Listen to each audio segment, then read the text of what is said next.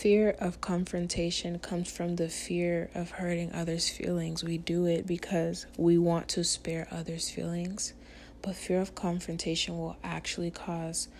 someone else's feelings to be hurt even more. Because not only is it lingering in our hearts, causing us to hold grudges and just causing all types of things mentally and just from an emotional, mental state, you know, it will also hurt the person 10 times more if we wait